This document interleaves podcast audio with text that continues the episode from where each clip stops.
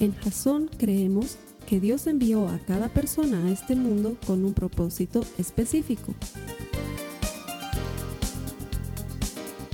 Nuestra misión es ayudarte a que tengas una relación personal con Jesús y a través de ella encuentres ese propósito para tu vida. Queremos ayudarte a alcanzar ese propósito. Es nuestra oración que este podcast te ayude a tener visión, a tener jazón.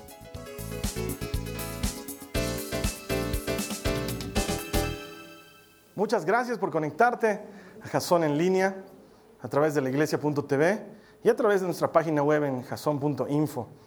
Todo esto que hemos preparado para ti lo hacemos porque creemos que podemos ayudarte a desarrollar una relación personal con Jesús. ¿Por qué esto es importante? Porque cuando desarrollas una relación personal con Él y pasas a ser un Dios lejano, a ser tu amigo, a ser alguien cercano, al encontrarlo a Él encuentras vida. Todo el que encuentra a Dios encuentra vida y ese es nuestro objetivo, ayudarte a tener vida en Jesús. Lo que preparamos aquí es basado en la palabra de Dios, 100% bíblico. Lo ponemos a tu consideración para que eh, alimente tu espíritu, edifique tu alma, para que te ayude a desarrollar esa relación que es tan importante para cada uno de nosotros. Estamos en medio de una serie que se llama Jason TV. Lo que hemos querido hacer con esta serie es eh, agarrar algunas series de televisión, algunos programas conocidos de televisión, y transformarlos en metáforas por medio de las cuales encontremos una base bíblica que nos ayude a entender que Dios tiene algo más para nosotros. Y si recuerdas la semana pasada, la semana pasada tomábamos la serie Friends como modelo y terminábamos por concluir que Dios está buscando amigos, que Dios quiere ser tu amigo, que Él no se conforma con ser tu conocido o con que alguien más te hable de Él, que lo que Él está persiguiendo es ser amigo tuyo. Y nos habíamos quedado con una cita bíblica que quiero compartirte otra vez, que está en Job, en el capítulo 33, en el verso 14, y dice, ciertamente Dios habla una vez y otra vez pero nadie se da cuenta de ello. Y también te contaba cómo a partir de esta cita bíblica mi relación personal con Dios había crecido y se había alimentado por ese deseo que yo tenía de, conversar con Dios. Y es que la conversación tiene que ser como la conversación entre nosotros. Cuando tú hablas con una persona, lo mínimo que esperas es que la otra persona te atienda y te responda. Probablemente aquí estoy descubriendo el santo grial para los varones que a lo mejor muchos no sabían que su esposa está esperando eso cuando charla con ellos. Que les atiendas, pero sobre todo que les respondas, porque muchos varones somos medio sonsos, entonces atendemos con mitad de nuestro cerebro y ya no nos alcanza para responder, entonces la esposa siente que está hablando sola muchas veces y la verdad es que una verdadera conversación ocurre cuando tú hablas y tu interlocutor responde. Y Dios quiere eso con nosotros. Una relación de amistad no puede ser tal si nosotros hablamos y hablamos y hablamos y la otra persona no responde. Y la Biblia nos está diciendo en Job 33, 14 que Dios habla, pero que nadie se da cuenta. Y entonces de ese tema quiero hablarte de hoy, pero para eso vamos a ver también una serie de televisión, les prometí que iba a ser una serie de los 80, hoy vamos a ver El Auto Fantástico. ¿Te debes acordar de esa serie? Yo era muy changuito cuando dabas a hacer, me encantaba, no me perdía nunca el auto fantástico. En esa época estaba de moda el auto fantástico, después también estaba de moda Cóndor, que era una moto negra, también estaba de moda Relámpago Azul, eh, también estaba de moda Los Magníficos. Oye, esa puede ser parte de Jason TV, Los Magníficos. Sería una gran serie. A ver, la voy a pensar. Es una gran sugerencia, la voy a tomar en cuenta ya que tengo una, una semana que todavía no tengo idea qué voy a decir. Pero esta serie en especial la debes recordar. De hecho, en las notas de la prédica te he puesto un videito de introducción para que cuando tengas tiempo lo veas y escuches la musiquita clásica del y veías el auto viniendo con sus luces rojas adelante. Y una voz decía, el auto fantástico.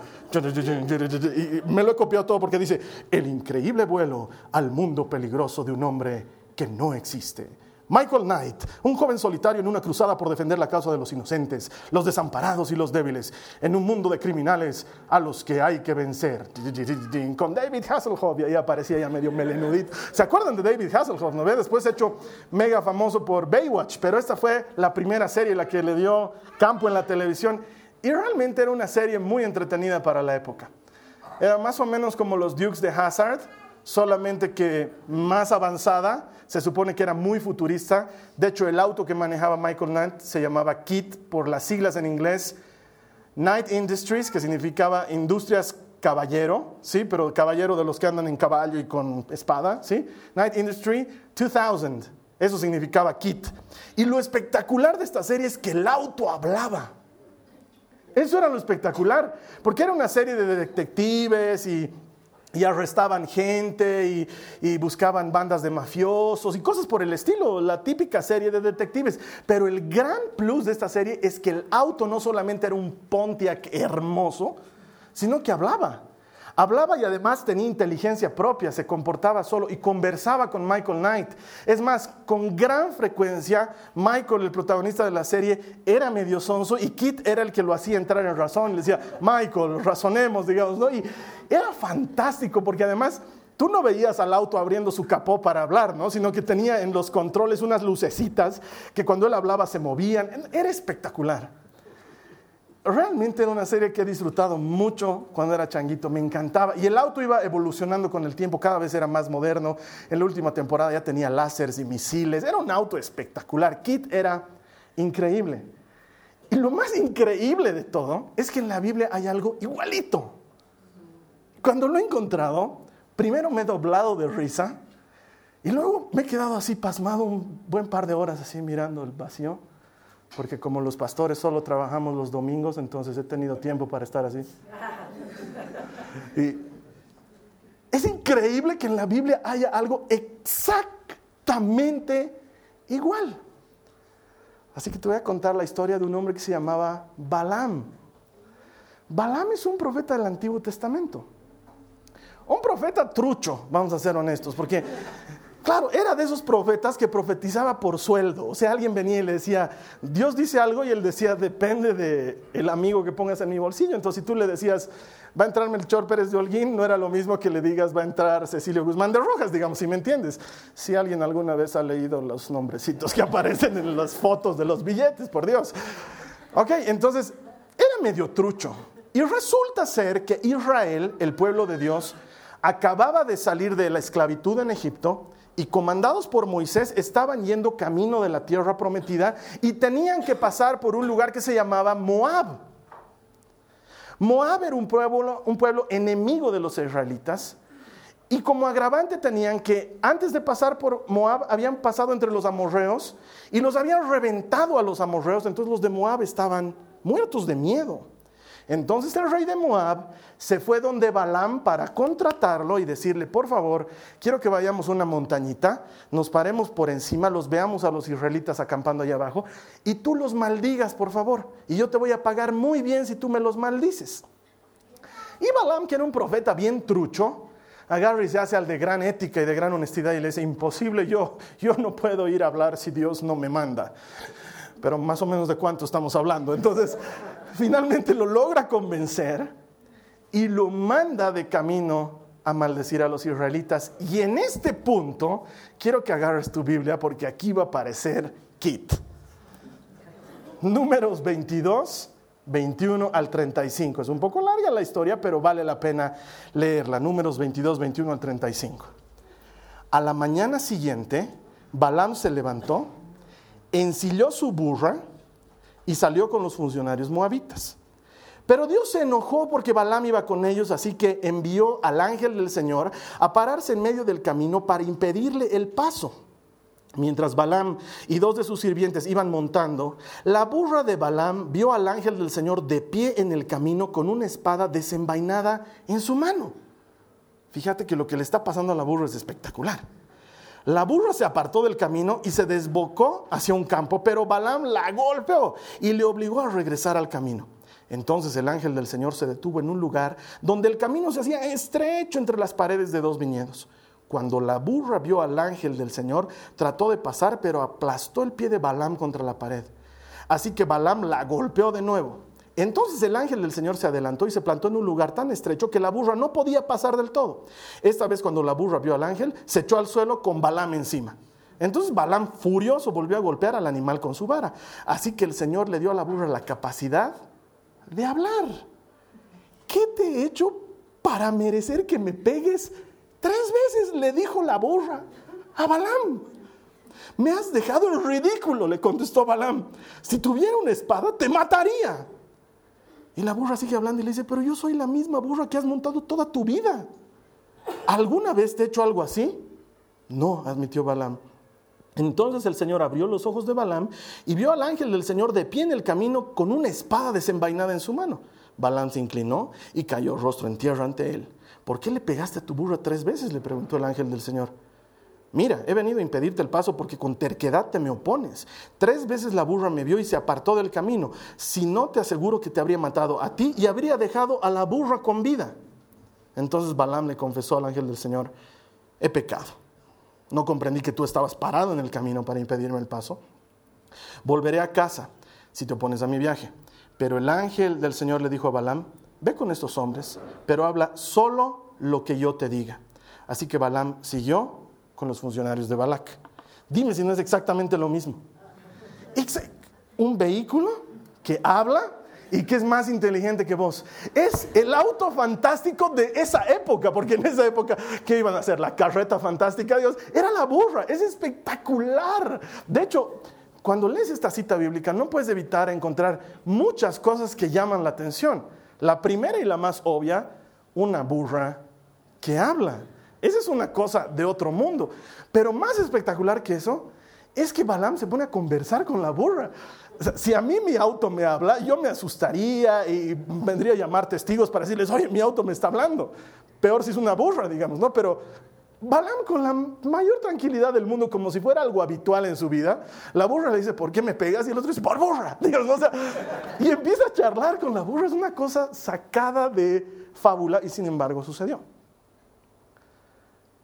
Dios tuvo que usar una burra para hablar con Balaam. Porque Balaam no le era suficiente con ser profeta. ¿Sabes lo que es un profeta? No se supone que un profeta escucha directamente a Dios.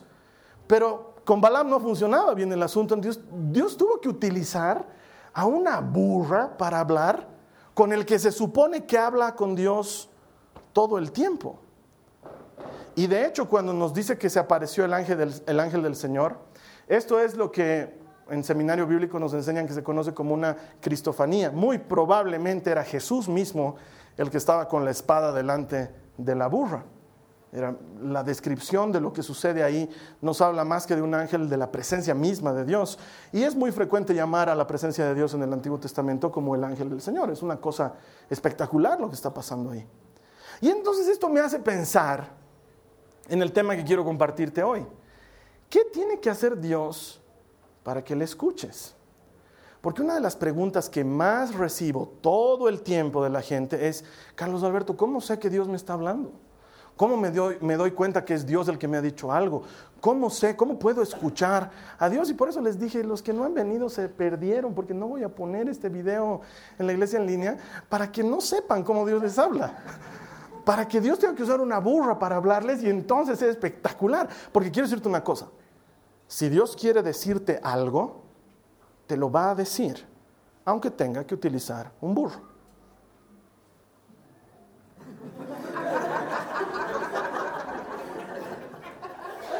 Cuando Dios tiene que decirte algo, te lo va a decir. ¿Tú crees que Dios, que todo lo puede, que es dueño de todo cuanto existe, que es creador del cielo y de la tierra y que nada puede tener su mano, no puede hablarte? Y que ay, como quisiera hablarle a mi hijo, pero no puedo, es, bien complicado, este chico es bien difícil. Dios te va a hablar y si quiere hablarte, va a utilizar lo que sea para hablarte. Pero vamos a centrar el mensaje de hoy en cómo podemos nosotros distinguirle, porque la Biblia dice en Job 33 que Dios habla una y otra vez, pero nadie se da cuenta. Entonces el tema está en cómo nos damos cuenta de que Dios nos está hablando algo. Así que si quieres puedes tomar notas porque esto realmente vale la pena. Primero, primero quiero que entendamos por qué tendría que hablarnos Dios, por qué, por qué habla Dios. Vámonos a la Biblia, al Salmo 119 en el verso 105. Tu palabra es una lámpara que guía mis pies y una luz para mi camino. Dios nos habla principalmente porque como nuestro Padre nos quiere dar dirección para caminar. Somos hijos en proceso de crecimiento. somos amigos en proceso de conocer a Dios. Y Dios nos tiene que hablar para conducirnos por el camino. La Biblia dice que su palabra es lámpara a nuestros pies, es luz a nuestro caminar, que la única manera que tenemos de ver claro por dónde estamos caminando es cuando Dios nos dirige con qué? Con su palabra. Entonces Dios nos habla y nos habla para darnos dirección. ¿Cómo nos damos cuenta inicialmente que lo que sea que estamos escuchando viene de Dios? Porque Dios nos está tratando de dirigir, pero nos dirige de la siguiente forma. Primero nos edifica. Lo que Dios habla nunca te destruye. Dios nunca pretende con su palabra hacerte daño. Si bien muchas veces su palabra, como dice Hebreos 4, penetra hasta lo más profundo de nosotros para revelar lo más escondido de nosotros y al penetrar duele y lastima, eso que Dios está haciendo nunca es para destruirnos, siempre es para edificarnos, siempre es para construirnos, nunca es para destrozarte. Es muy distinto el enemigo. El enemigo cuando te dice algo, te dice para destruirte, te lo dice para acusarte, te dice para que te sientas culpable, para que te apartes de Dios. Incluso cuando Dios te muestra tu pecado, lo hace para edificarte, lo hace para construirte. Lo segundo que Dios hace, la segunda razón por la que Dios habla en, en este sentido de dirección, es para exhortarnos. Este verbo significa precisamente sacarte del mal camino y ponerte en el buen camino. Y tú puedes entender que un amigo es bueno cuando te dice aquellas cosas que haces mal y te las dice de frente y te las dice con el fin de que mejores. Ya muchas veces hemos hablado de que hay críticas malas y críticas buenas. Y esas críticas buenas son las que nos ayudan a entrar en camino. Bueno, Dios va más allá de la crítica y lo transforma en una exhortación, que es un llamado al cambio. Es un llamado de advertencia en el que Dios te dice, estás haciendo mal y tienes que hacer bien. Te estás equivocando, estás fallando y quiero que camines por la senda correcta. Entonces, cuando Dios te habla porque quiere dirigirte, te edifica, te construye, te desarrolla y luego te exhorta. Muchas veces, muy frecuentemente, te llama del mal camino al camino correcto. Y la tercera razón por la que Dios nos habla en este sentido de dirigirnos es porque Dios nos consuela. La palabra de Dios es como un bálsamo para nuestra alma y para nuestro espíritu. Es como un sana sana para tu vida. Por eso te debe pasar muy a menudo. Por eso seguro vienes a la iglesia porque escuchas la palabra de Dios y esa palabra no solamente te da fuerza, sino que te sana, te restaura. El Fer, un hermano de los que viene aquí a la iglesia, siempre me dice, Carlos Alberto, he venido destruido y me estoy yendo chalinga, me dice, ¿no? Esa es una expresión bien cruceña que quiere decir me estoy yendo como nuevo, ¿sí? La palabra de Dios tiene esa facultad. Dios te habla para consolarte, para restaurarte. Por eso es que necesitamos hablar con Dios y que Él nos responda. Porque si no es un monólogo, solamente hablo yo y Él no responde y no recibo ni edificación, ni exhortación, ni consolación y por ende no sé a dónde ir. Porque su palabra es lámpara a mis pies. Cuando conozco lo que Él dice, sé a dónde caminar, sé a dónde ir. Es la manera en la que Dios trabaja con nosotros. Lastimosamente, muchos cristianos hoy en día, sobre todo hoy en día, nos gusta vivir por señales. Porque preferimos, en lugar de manejarnos por la palabra de Dios, por la manera en la que Dios nos habla, nos enganchamos en esta cosita debe estarme indicando que Dios me está diciendo que haga tal cosa, o cuál otra cosita me debe estar indicando que Dios me está diciendo que vaya por tal lado, porque vivimos por señales. Es decir, si, si vienen a cobrarme la renta hasta antes de las 9 de la mañana, quiere decir que tengo que pagar. Si se pasan de las 9 porque yo ya me he salido, me es gratis, gracias Padre. Mucha gente vive por señales. No entiendo por qué. No entiendo por qué. Pero la gente le, la gente le juega al gran Gedeón a Dios, ¿no? Y le dice, Dios, si hasta tal hora pasa tal cosa, entonces es de ti. Si hasta tal día tal persona, entonces viene de ti. Y Dios ni está en eso. Porque Dios no está jugando a los dados. No está, no está tratando de convencerte por defecto. Dios quiere conducir tu vida. Y muchos cristianos hoy equivocadamente vivimos por señales. ¿Por qué? Porque se nos enseña un evangelio en el cual vivimos por sentimientos en lugar de vivir por fe, que son dos cosas diferentes. Se nos enseña mucho a sentir y sentir y sentir y se olvida el evangelio de creer y obedecer. Porque la Biblia dice que el justo vivirá por las señales. No, no ve. El justo vivirá por la fe. Nunca dijo el justo vivirá por las señales. Jamás. Pero los cristianos estamos esperando señales. Pareciera que no es verdad, pero vienen desde los adolescentes hasta los grandes. Desde la chica que dice, si me llama esta noche, es que es el varón que Dios ha elegido para mí. ¿no? Y por si acaso pone en Facebook, ¿no? Mi teléfono está desocupado, ¿no? Para darle una manito a Dios. Y la mayor parte de las veces, excepto Gedeón, la mayor parte de las veces en la Biblia cuando alguien le pide una señal, Dios dice, no, no te voy a, la señal que te voy a dar es, mira las estrellas. Señor, ¿qué señal tengo de que seré padre de las naciones? Que estoy aquí contigo, Abraham. ¿Qué señal quieres? Estoy aquí contigo en persona. A Jesús le dicen, Maestro, ¿qué señal nos das de que eres el Mesías? La de Jonás. ¿Cuál es esa? Tienes que entrar al pez. ¿Cómo es eso? Entren pues al pez. Entren conmigo. Nunca les dijo, ya les voy a dar la señal que me piden. Hágase pan. Por alguna razón eh, los cristianos esperamos que pasen cosas para entender que Dios nos está hablando. Y Dios no habla así. Dios no habla así. Entonces quiero que vayamos al siguiente punto. ¿Cómo es que Dios habla? Formas en las que Dios habla. Pero para eso vamos a hacer unas aclaraciones puntuales de todas las preguntas que recojo respecto al mismo tema. Dios te habla, Carlos Alberto, así como tú me estás hablando ahorita audiblemente. Para serte honesto, solamente una vez en mi vida creo que me ha pasado algo así. Solo una vez en mi vida.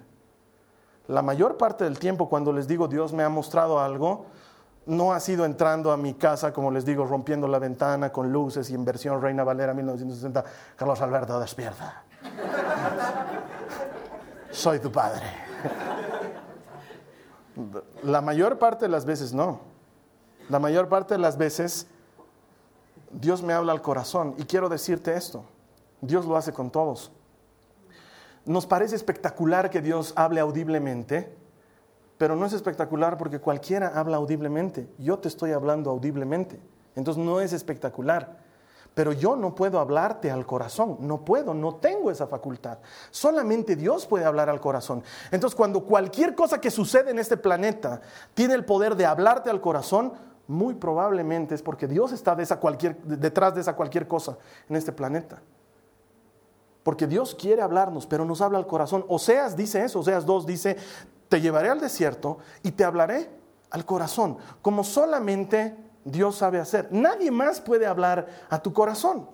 Todo lo demás que escuchamos llega a nuestra mente, a nuestro intelecto, lo procesamos. Hay cosas que estás escuchando que yo hablo y dices, aquí se está pateando el Carlos Alberto. Hay otras cosas que hablo y dices, mm, tiene lógica lo que dice, todo pasa por ese filtro. Pero algunas veces escuchas algo y entra a tu corazón y o te edifica, o te exhorta, o te consuela, o dos de tres, o las tres al mismo tiempo. Y entonces cuando eso pasa, tú puedes entender que Dios está hablando, que Dios te está diciendo algo, y probablemente te haya pasado ya en algún momento.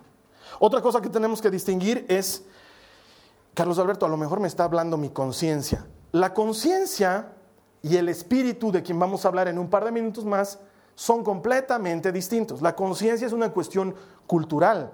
Tu conciencia tiene que ver con cómo te han educado, en dónde has crecido y tus antecedentes. Les pongo un ejemplo. Si yo hubiera nacido en un país árabe, es muy probable que culturalmente sea bueno que yo tenga más de una esposa. Entonces, cada vez que estoy en la calle, mi conciencia nunca me diría, no mires a esa mujer, más bien me, diría, mírala porque tu harem está bastante vacíos, digamos. Conseguiste unas más, digamos. ¿Es la, ¿Es la verdad o no? O mi conciencia me diría, sucio, pecador, mirando otra mujer fuera de tu matrimonio. No, porque culturalmente, para muchas personas de ese lado del planeta es bueno, sano y saludable tener más de un par de mujeres. No lo entiendo, pero es, es así como funciona para ellos. Mientras que en nuestra cultura, si tú ves una mujer atractiva fuera de tu matrimonio, si tu conciencia es buena, te va a decir alto. Si tu conciencia es mala, te va a decir metele pero que nadie se entere. Es la verdad. Porque la conciencia obedece a nuestro interior, a nuestra alma y a las respuestas de nuestra carne y de nuestros deseos formados en el tiempo, en nuestra educación. Hay gente que no tiene conciencia y por eso roba sin pena. Y no dice estoy robando, ay, si le sobra, finalmente me estoy sacando de lo que le sobra, me deberían pagar más y sacan un poco más y no se sienten mal al respecto. Pero hay personas que culturalmente tienen conciencia y jamás en la vida robarían porque es malo, ¿sí? Es una cosa cultural, es una cuestión de educación. Entonces, confundir la conciencia con Dios son cosas completamente diferentes. ¿Me está molestando mi conciencia? Probablemente. Pero cuando se trata sobre dirigirte de manera que te edifique, te exhorte o te consuele, entonces no es tu conciencia. Es Dios que te está incomodando a hacer algo. Es Dios diciéndote, apaga la tele y lee un rato tu Biblia. Lleva semanas sin leerla. Es, es, el Espíritu diciéndote, anda el domingo a la iglesia. Hoy puedes, hoy te has levantado temprano. ¿Cuál es tu pretexto para no ir hoy? Y muchas veces decimos, a mi conciencia le está molestando con ir a la iglesia. Pero el Carlos Alberto ha dicho que uno puede ir cuando quiere, entonces hoy no quiero. Si es tu conciencia, va a dejar de molestar en un tiempo. Si es el Espíritu Santo, va a seguir hablando del mismo tema. Job 33, 14, Dios habla una y otra vez, no se detiene. Entonces, distingamos esos aspectos para ir a la Biblia. Mira lo que dice Gálatas 5, 25. Pablo nos enseña sobre escuchar a Dios de esta manera. Ya que vivimos por el Espíritu, sigamos la guía del Espíritu en cada aspecto de nuestra vida. La razón por la cual Dios nos ha dado el Espíritu Santo no es para llenar un huequito en nuestro corazón, es para darnos dirección, para santificarnos y para sellarnos como propiedad suya. Y este gran regalo incluye el hecho de que Dios te está guiando por medio de ese Espíritu en cada área de nuestra vida. Romanos 8:14 dice, pues todos los que son guiados por el Espíritu de Dios son hijos de Dios. Entonces, inevitablemente hay una conexión directa entre ser hijo y que Dios te hable. Necesitamos entender eso. Dios se comunica con los suyos. Habla con los suyos. Nabucodonosor, aunque Dios lo llamaba su siervo, si, has atendido muchas de las prédicas que hemos hecho en este sentido, si has leído en la palabra, has debido ver que Dios lo llamaba mi siervo Nabucodonosor y sin embargo nunca le hablaba a él. Le hablaba por medio de sueños para que otros se los interpreten, le hablaba por medio de profetas. ¿Por qué? Porque era su siervo, no era su hijo. ¿Quién era su hijo? Daniel era su hijo. Con Daniel hablaba de otra manera. Necesitamos entender que tenemos que tener una relación estrecha con Dios para que Dios empiece a conducirnos por su espíritu. Porque no puede conducir por su espíritu a aquel a quien no le ha dado su espíritu. Y el espíritu viene como fruto de la relación que tenemos con Jesús. Jesús dijo, les conviene que me vaya para que venga el espíritu. Cuando viene el espíritu, el espíritu te conduce. Entonces, ¿de qué forma habla Dios? La gran respuesta, por medio de su palabra. El espíritu te hace anhelar tener una relación con Dios el Espíritu te lleva a buscarlo, a querer orar, a querer leer, a querer venir a la iglesia. Y entonces Dios te habla por medio de su palabra. Tu palabra es lámpara a mis pies. La forma en la que Dios habla es por medio de su palabra. Emanuel Espinosa, el líder de esta banda rojo, que muchas veces te, te he hablado sobre ellos, enseña mucho sobre esto a los jóvenes, porque los jóvenes siempre tienen este dilema de cómo hago para escuchar a Dios. Y, él les dice una cosa que me parece muy rescatable. Él les dice, en todos los años que tengo que ser cristiano, nunca he escuchado a Dios, si no es leyendo su palabra. Dios me habla cuando estoy leyendo su palabra. Cuando estoy leyendo su palabra me da grandes ideas de discos, grandes ideas de canciones, grandes ideas de conciertos, grandes ideas de gente a la que tengo que llegar. Cuando estoy leyendo su palabra. Y muchos de nosotros menospreciamos el valor de leer la palabra de Dios cuando al estarla leyendo es cuando Dios nos está hablando. De hecho, si lees frecuentemente la palabra de Dios, te ha debido suceder que leyendo cierto pasaje que probablemente ya has leído muchas veces, en una tercera o cuarta vez lo lees y pum, salta a tu vista. Y te detiene y te jala y te muestra lo que nunca antes te había mostrado. Y entonces trabaja en tu corazón, te exhorta o te consuela o te edifica. Y ahí sientes que Dios te ha hablado en tu lectura normal, leyendo la palabra.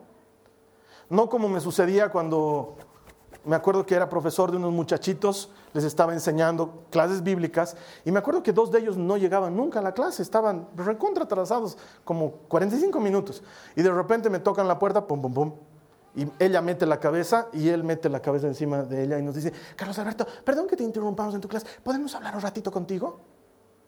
Entonces, perdón, les digo a mis alumnos, espérenme un ratito, salgo y les digo, muchachos, ¿qué pasa? Es que Carlos Alberto, mira, nos queremos arreglar y hemos estado esperando alguna señal del Señor y no pasa nada. Entonces hemos abierto la Biblia para ver si el Señor nos decía, arréglense, pero no le entendemos lo que dice. Entonces hemos vuelto a abrir y hemos vuelto. ¿Cuántas veces han abierto? Yo, ¿cuántas hemos abierto? Doce. 12, 12, 12 veces. Porque muchas veces la gente igual cree que es eso, ¿no? Es como, ¿cómo mira hoy? Eh, veré en el periódico la casa de Acuario. La Biblia no es así. La Biblia no pasa por ese nivel. No se, no se trata así a la Biblia. La Biblia se trabaja y se entiende desde una perspectiva de diálogo. Converso contigo, Dios, leo un poco tu palabra entiendo tu palabra y te respondo a tu palabra y así termino mi oración. Y entonces hemos entrado en una dinámica de diálogo. Y ahí vas a entender cómo Dios empieza a trabajar en tu corazón, incluso hablándote cosas que tú no quisieras que te hable. La segunda manera en la que Dios te habla por medio de su palabra es cuando escuchas un mensaje basado en la palabra de Dios. Te ha debido pasar muchas veces escucho muchos testimonios de ese tipo, gente que viene y me dice, Carlos Alberto, hoy día has hablado como para mí. ¿Quién te ha contado de mi problema? muchas veces hay hermanos que vienen y me dicen, nunca más voy a ir a consejería contigo porque toda mi vida has dicho en la prédica. Hermanos, palabra que yo no hago eso. Jamás. Jamás en todos los días que he tenido de predicar, nunca agarro y digo, ah, este hermanito, su vida es medio twisted, entonces la voy a utilizar como ejemplo. nunca. Y sin embargo te pasa que estás escuchando una predicación y sientes que no te están hablando al oído, te están hablando al corazón. Sales y dices, hoy día la prédica ha sido como para mí.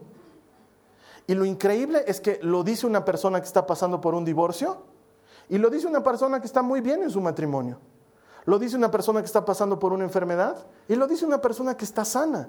Porque la palabra de Dios tiene ese maravilloso poder de hablarles a todos en su necesidad específica sin que la necesidad sea común. Solo la palabra de Dios tiene la facultad, la capacidad de hacer eso. Es increíble, pero estos videos que hacemos siguen funcionando cuando no son en vivo. Nos escribe gente desde otras partes del planeta, desde otro, país y nos dice, el otro día me decía una hermana, ¿cuándo van a actualizar sus podcasts? Y yo le decía, hermana, estamos en el proceso, son hartos, se nos han acumulado. Y me decía, camino desde donde me deja el bus hasta la escuela en la que doy clases por 30 minutos. Tengo que caminar media hora. Y durante media hora, los últimos seis meses, las prédicas de Jasón han sido Dios hablándome cada día.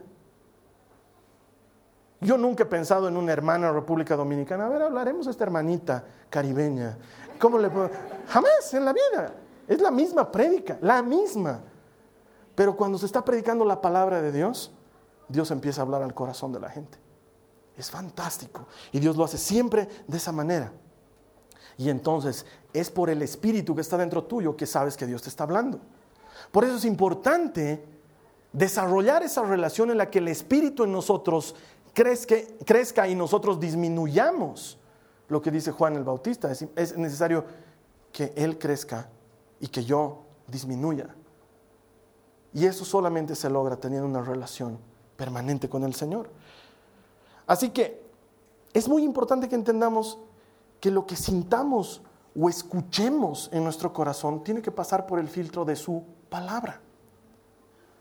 Tiene que pasar siempre por el filtro de la palabra de Dios, porque Dios te va a hablar siempre de acuerdo a lo que está en su palabra. Nunca te va a hablar en contra de su palabra. Nunca te va a decir, hijo, sé que escuchaste, no robarás. Pero vamos, hoy en día, ¿quién no lo hace? Así que sigue adelante. Dios no te va a decir algo así. Dios nunca te va a venir a decir, hijo, sé que tu mujer es una bruja. Así que estoy abriendo unas posibilidades para ti. Eso no va a pasar. Pero es que les digo, hay hermanos que creen que pasa así. Dios me ha mostrado que ya no tengo que estar con mi esposa. ¿Qué Dios te ha mostrado eso? El Señor. El Señor de los anillos debe ser, porque si es, si es el Señor Jesús, nunca te va a mostrar eso. Jamás. Porque no va a contradecir a su palabra. Lo que sea que sientas o escuches en tu corazón, siempre tiene que pasar por el filtro de su palabra. Dios puede hablar como quiera. Te puede hablar en una publicidad en la tele, en una gigantografía en la calle, por medio de un minibusero cuando has tomado la movilidad. Te puede hablar por medio de tu hijo, te puede hablar por medio de quien Él quiera, porque Él es Dios, es su cancha, es su pelota, se juega como Él quiere.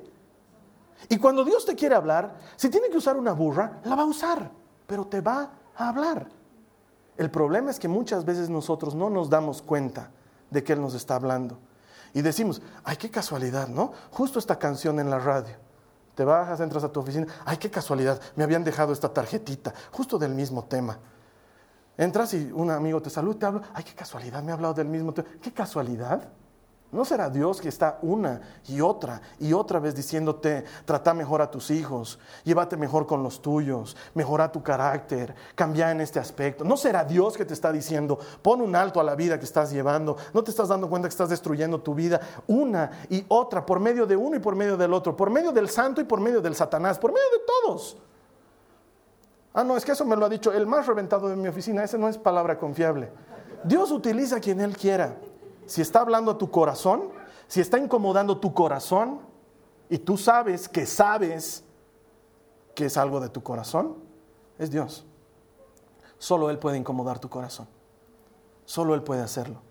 ¿Tú crees que el enemigo está interesado en que vengas a la iglesia, en que ores, en que leas la Biblia, en que trates mejor a los demás, en que seas mejor persona? Cada vez que escuchas cosas de ese nivel en tu corazón, adivina quién te está hablando. Porque no es Satanás, te lo aseguro y puede utilizar a quien Él quiera. Pero todo esto tiene que pasar por el filtro de su palabra. Y es el Espíritu el que te da la certeza. Entonces puedes decir, creo que lo que estoy sintiendo y lo que estoy viviendo y lo que me está gritando todo a mi alrededor es de Dios. Y sin embargo, aquí tengo que hacer la tercera aclaración y con esto terminamos. Hay un problemita con el corazón y las circunstancias. Hay un pequeño problemita. Has debido escuchar, y si eres cristiano hace mucho tiempo, seguro que lo has escuchado. Mira, hermano, he sentido en mi corazón decirte, esa frasecita de he sentido en mi corazón le ha hecho tanto daño a la iglesia, porque todos hemos empezado a sentir cosas en nuestro corazón. Mira, fulana, he sentido en mi corazón que, Dios quiere que nos casemos. Y la otra, no, yo, yo no he sentido nada. Ora, ora. Dios te va, Dios te va a mostrar. Porque hemos empezado a vivir por sentimientos en lugar de vivir por fe. Y claro, una cosa muy frecuente que sucede es que la gente siente cosas heroicas en su corazón. Pero no he escuchado nunca una persona que se me acerque y me diga, Carlos Alberto, he sentido en mi corazón que tengo que hacerme cargo de la limpieza de los baños. No pasa eso. Por alguna razón no pasa. Pero sí me pasa con mucha frecuencia, Carlos Alberto, he sentido que me tengo que hacer cargo del Ministerio de la Música. Digo, no, ah, claro, todos sentimos que nos tenemos que hacer cargo del ministerio de la música, pero de los baños nadie siente que tiene que hacerse cargo. Entonces, eso de sentir es medio complejo si no pasa por el filtro de su palabra y de su espíritu. De hecho, la Biblia dice en Jeremías 17:9, el corazón humano es lo más engañoso que hay. Es lo más engañoso. Vivir por sentimientos, por siento que, siento que tienes algo en mi contra, hermano. ¿Sabes qué? Mejor hablar, me miras feo, te caigo mal, hablar las cosas como son. No, no vayas por el lado espiritual de, hermano, el Señor me ha estado mostrando que tienes algo en contra mía. Y a lo mejor tú eres el que tiene algo en contra de ese hermano. Agarrarlo de frente, ¿sabes qué? Mm, creo que no nos llevamos bien, arreglaremos esto.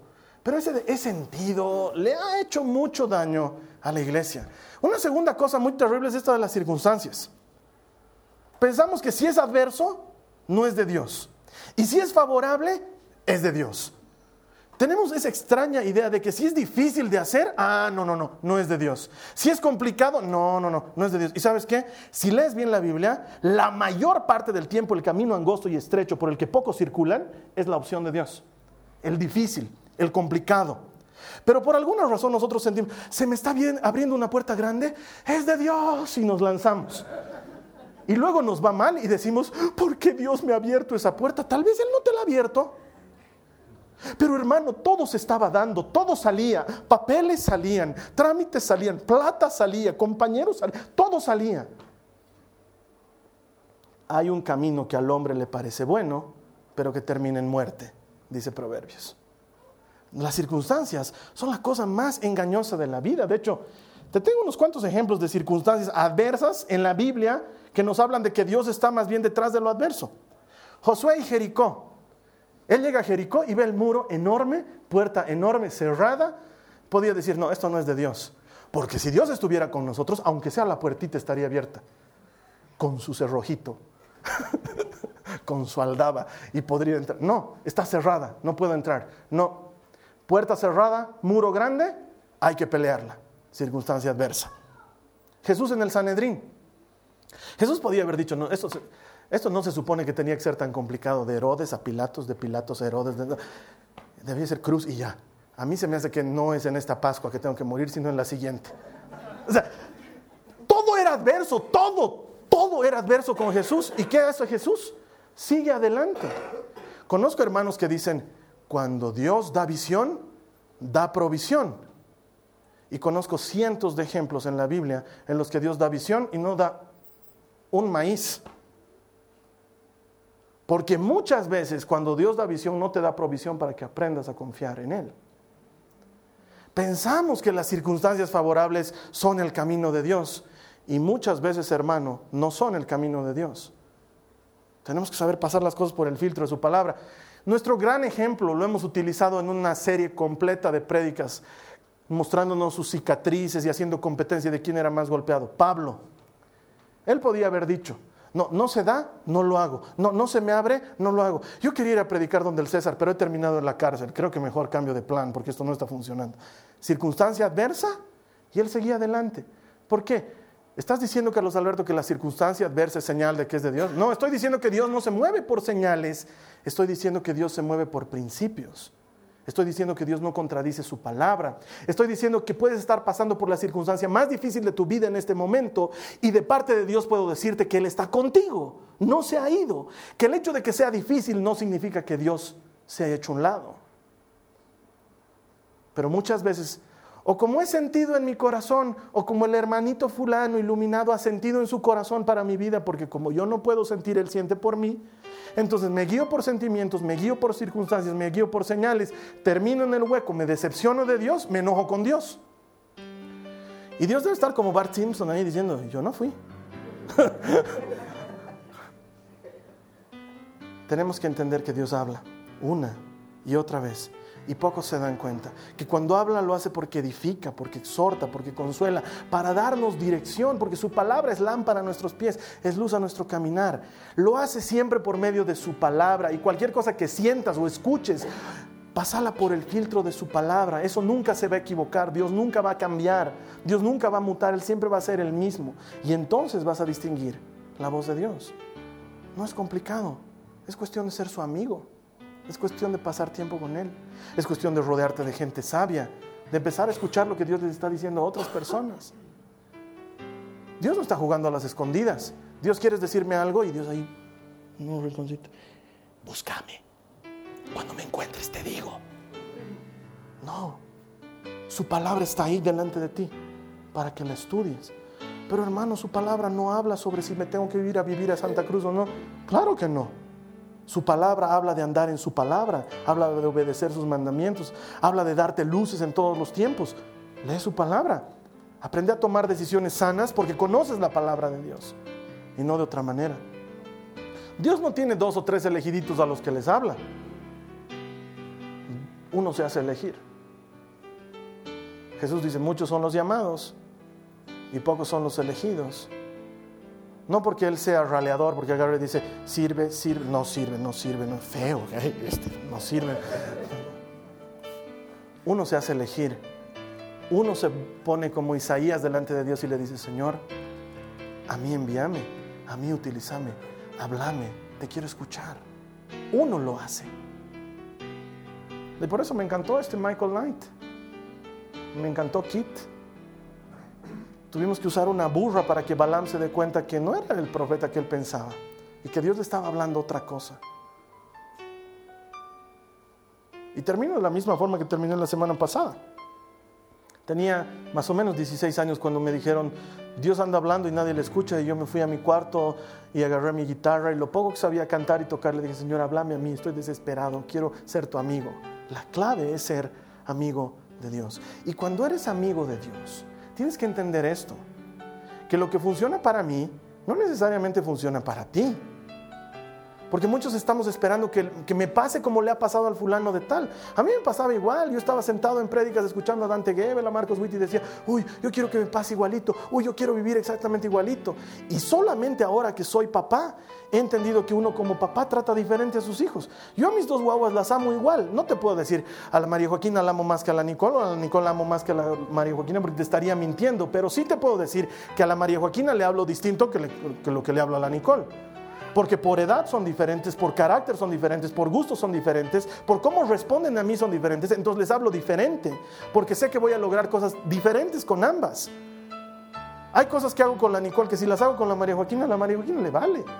No le interesa porque ella es diferente. Y lo mismo pasa en la inversa. Entonces no pretendas que Dios te hable como le habla a otra persona porque no lo va a hacer. Te va a hablar distinto porque tú eres distinto para Él. La clave está en ser amigo de Dios. Y sin embargo, todo el día, en lugar de que Dios sea el que nos está hablando, lo que estamos recibiendo de prédica viene del otro lado. Siempre te digo esto, es una lucha desigual. Media hora a la semana escuchas palabra de Dios y ven, ¿cómo es? Seis días y 23 horas con 30 minutos escuchas que te predican otras cosas. Muertes, pleitos, envidias, discusiones, divisiones. Eso es grave. Es como vivir un ataque terrorista las 24 horas del día. Y por eso la siguiente semana vamos a hablar de 24 una serie espectacular que trata sobre ataques terroristas 24 horas al día. Es increíble, pero la Biblia tiene todas estas cosas. Espero que nos hayas estado siguiendo lo que te hemos estado enseñando. Tengo la firme convicción de que Dios quiere hablarte. Espero que te haya hablado hoy por medio de su palabra. Si no lo ha hecho, pasa un tiempo orando con Él, abrí tu Biblia, empezá a leerla. El Señor quiere hablar contigo, Él quiere darte dirección, edificarte, exhortarte, darte consuelo y darte alivio. Es lo que Dios hace con nosotros por medio de su palabra. Te espero aquí la siguiente semana. Vamos a utilizar la serie 24 para entender cómo podemos sobrevivir a un ataque terrorista 24 horas al día. Eso la siguiente semana en Jason TV. Muchas gracias y que Dios te bendiga. Esta ha sido una producción de Jason Cristianos con Propósito. Para mayor información sobre nuestra iglesia o sobre el propósito de Dios para tu vida, visita nuestro sitio web www.jason.info. Allí encontrarás muchos recursos para animarte en tu relación con Dios, enseñanzas, nuestro blog, prédicas y mucho más. Te lo deletreamos www.jazon.info. También puedes visitarnos en nuestro sitio en Facebook www.facebook.com barra Que Dios te bendiga abundantemente. Muchas gracias.